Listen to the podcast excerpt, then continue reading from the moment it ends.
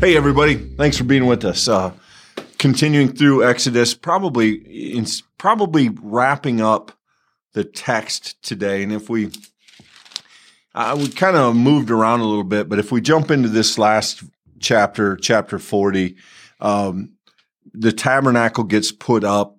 God gives Moses very specific instructions. Um, first day of the first month. So this is a new year, a, a new endeavor, um, coincides with this new thing, this new reality of the tabernacle. And you get the instructions. Verse sixteen, we get told Moses did everything the Lord had commanded him. Um, he did did all of it to specs, did everything the way that it was supposed to be. And so at the end, they have this thing that's set up, all is ready. And then in the end of verse thirty-three, so Moses finished the work. And I, I think, Michael, there's something, it's not an irony, because I think it's on purpose in the text. But when we begin, when we begin this story, when we open the first pages of Exodus, we see a people who have a place, but they're not a people. Mm-hmm. A- and we end the book in almost exactly the opposite. The- these people now have a temporary place, but it's not, the hope is this is not their final condition. And I think the the, the early part of the book and the latter part of the book share that hope, that this is a stop on the way. But there, there is an interesting reflection, I think, if we look at the early status of the people and the late status of the people, that there is a kind of uh, balance beam here that I think is really interesting. And we see the people now, I, I mean, obviously, we're going to get the rest of the story as we go through, as as you would read through the next several books. But there's a big question mark here. The tabernacle's up. Everything is as God said it should be. And now what? I mean, I think this text ends with a, does a really nice job in the ending of trying to draw us toward the rest of the story. One of the questions intrinsic in this part of the text is, what makes the people a people? And there are many, many places that are identified by the the fixture or the icon. I think, you know, when people think of Paris, they think of the Eiffel Tower, right? Or when people think of Saint Louis, they think of the arch. There's something to that particular symbol being connected with the place, the locale, the people, and in some cases, even the culture and the way of being in that place. And here in Exodus, the people of Israel left the wilderness and made their way into Egypt. And then they spent this time in Egypt where they grew, where the people flourished, where things went well until they didn't, right? And then there was this whole continued downward spiral of the people being oppressed to the, to the point of being pushed out of existence in key ways. And then God chooses this reluctant leader, Moses, to bring them out. And the retelling of this only exists for the purpose of just pointing out that as we've gone, the people left their identity in the wilderness, went to Egypt where they were never Egyptians, or were taken out and rescued from Egypt, taken through the Red Sea miraculously. And here they are now asking, who are we? And it would be easy to identify them as the people now of the tabernacle, as the people of the Ark of the Covenant, as the people of the uh, tent of meeting, altar, water for washing basin, all, all of these things.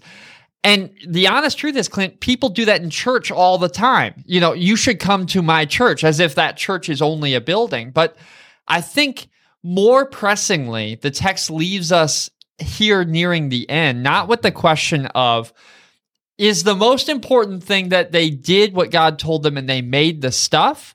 Or is it a reflection of what this act of faith means in defining who they are? And that is, I think, an intentional and pressing question, which the following books of the Old Testament will go to great lengths to I'm not even going to say answer. I think they explore, because the people at different times respond to that question differently. And I think it's a master class here in seeing the people have done as God commanded. That's a good thing. But the question hangs, have they fully accepted and become identified as God's people? And that question, I think, is one that we shouldn't answer too hastily. Right. Uh, let me, I, I have some thoughts along those lines, but let me read the last four verses here of the book. Then the cloud covered the tent of meeting. The glory of the Lord filled the tabernacle. Moses was not able to enter the tent of meeting because the cloud settled upon it, and the glory of the Lord filled the tabernacle. Whenever the cloud was taken up from the tabernacle, the Israelites would set out on each stage of the journey. But if the cloud was not taken up, then they did not set out until the day it was taken up. For the cloud of the Lord was on the tabernacle by day, and fire was in the cloud by night before the eyes of all the house of Israel at each stage of their journey. And I can think of no other book, Michael, that does us the service of the journey metaphor. That I, I mean, yeah. I think when when we talk about our life of faith as a journey, you know, we're coming up on the season of Lent. Tomorrow is Ash Wednesday. We start, and and we talk about that, the journey toward Easter or Advent, the journey toward Christmas. I think whenever we use journey language, I think we pay some homage to this book. I think Exodus is the epitome of that idea. The, the idea of starting in a place and being called to another place, this wonderful language of journeying by stages.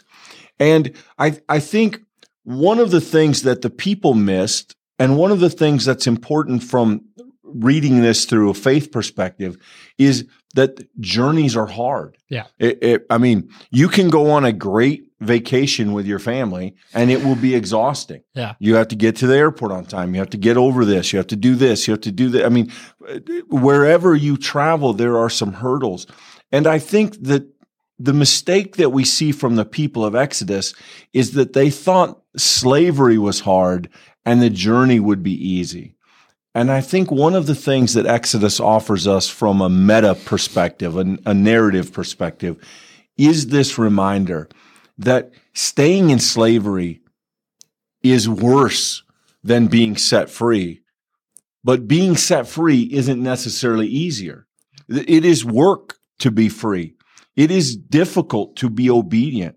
It is hard to journey by stages and try to follow God as you do. It is scary to have God set your course in, in ways that you didn't choose. I, I think if we allow ourselves to kind of get into those questions of Exodus, this book, um, though there are dry parts in it, it really does us a service in this, this metaphor of journey and stage and movement and difficulty. I, I think there's a lot in there for us. I, I want to just pause on that language of freedom there, Clint, because a a popular way of conceiving of freedom is that we're free from something. We often think of that free from restriction. We're free from other people meddling. We're free from a rule. And if that's your conception of freedom, you're going to have a very hard time understanding the real presenting troubles of Exodus. Because on its surface, it would be understandable to read that Exodus story as being free from slavery in Egypt.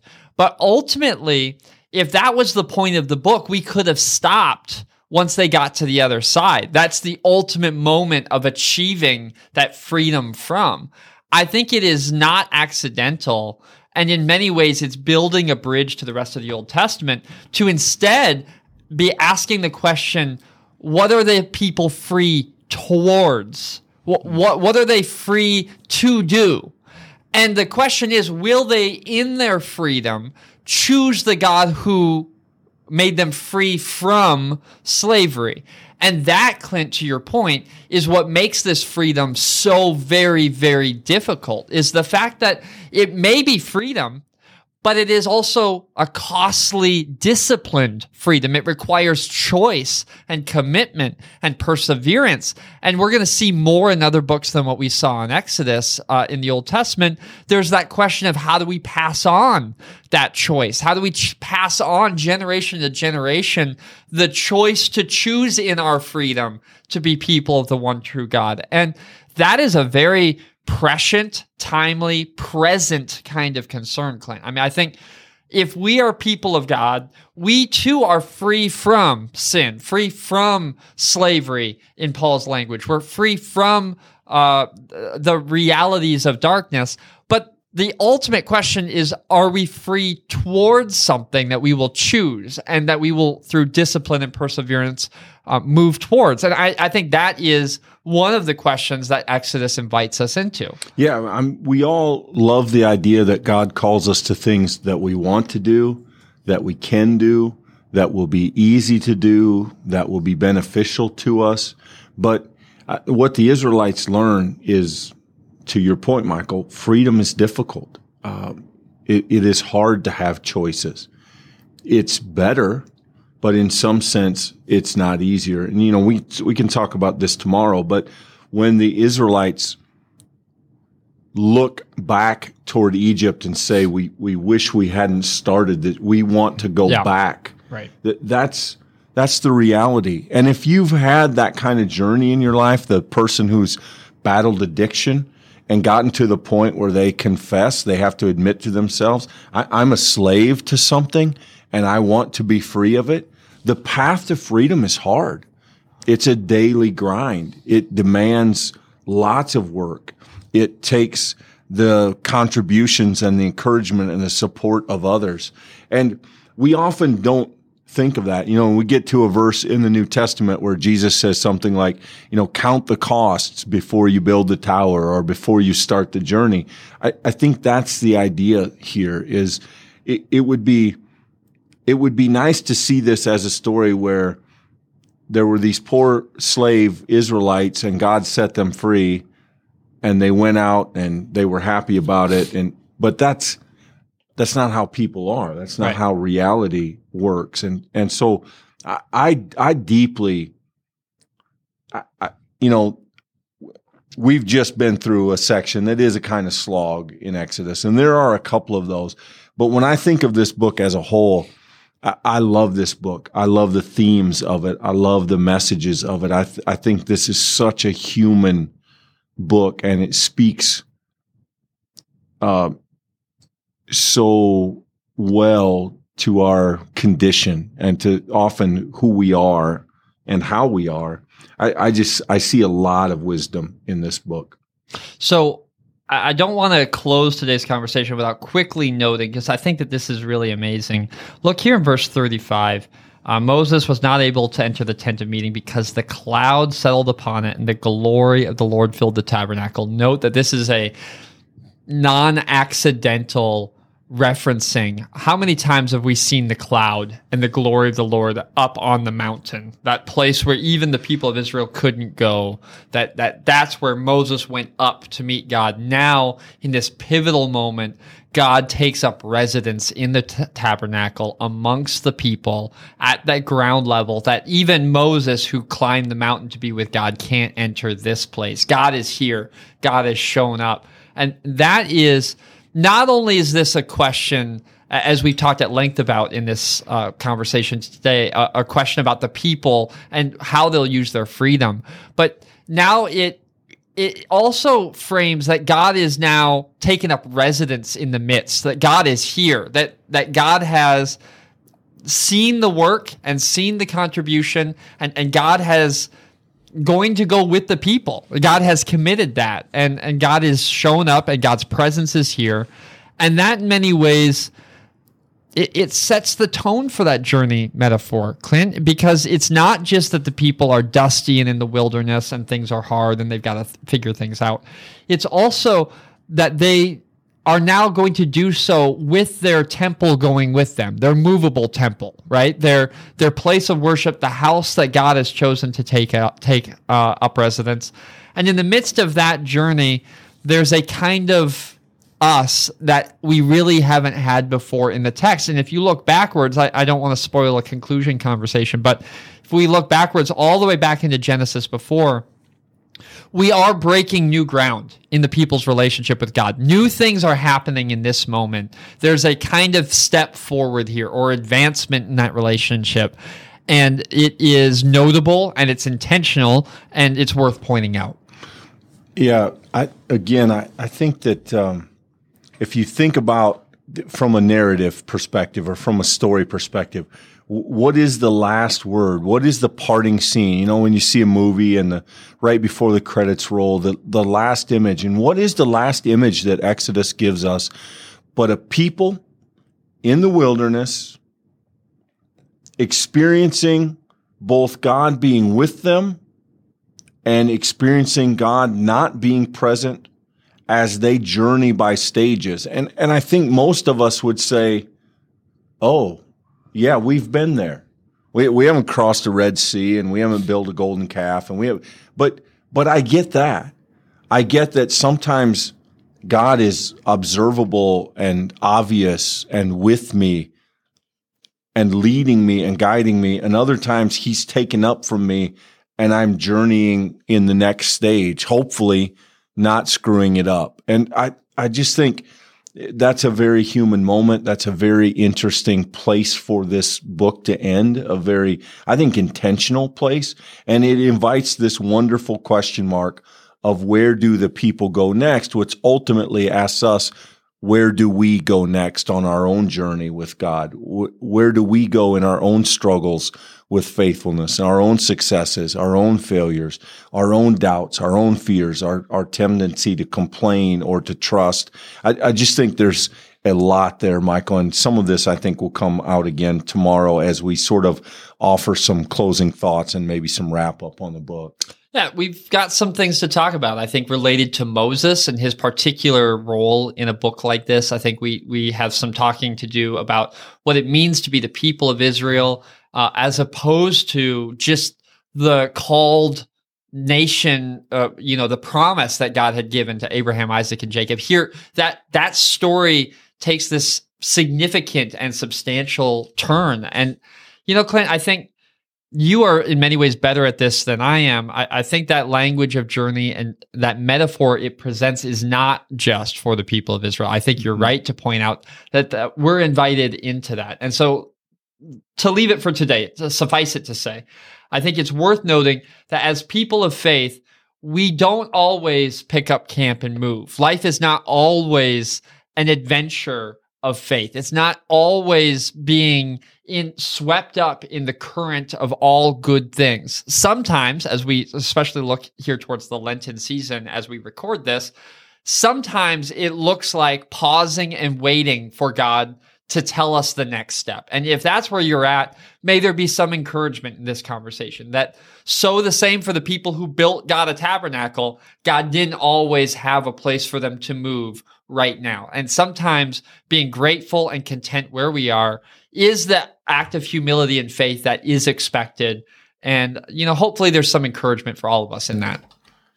Yeah, we're grateful that you'd be with us as we kind of wrap up our own journey through Exodus. Hope that there's something today that's thought-provoking. If you can, um, try to join us tomorrow, because I do think as we go through the summary, there might be some themes that uh, are important that maybe will be of interest or might be helpful, we hope. But um, if you can join us tomorrow, we'll offer some closing thoughts as we finish th- this trip and finish this book. Once again, we do have another study in the works, and we're excited to share information about that. So if you're new here, uh, definitely give this a like, let us know in the comments, and also subscribe, because there'll be more to come. We're glad to spend this time with you today, and we will see you tomorrow.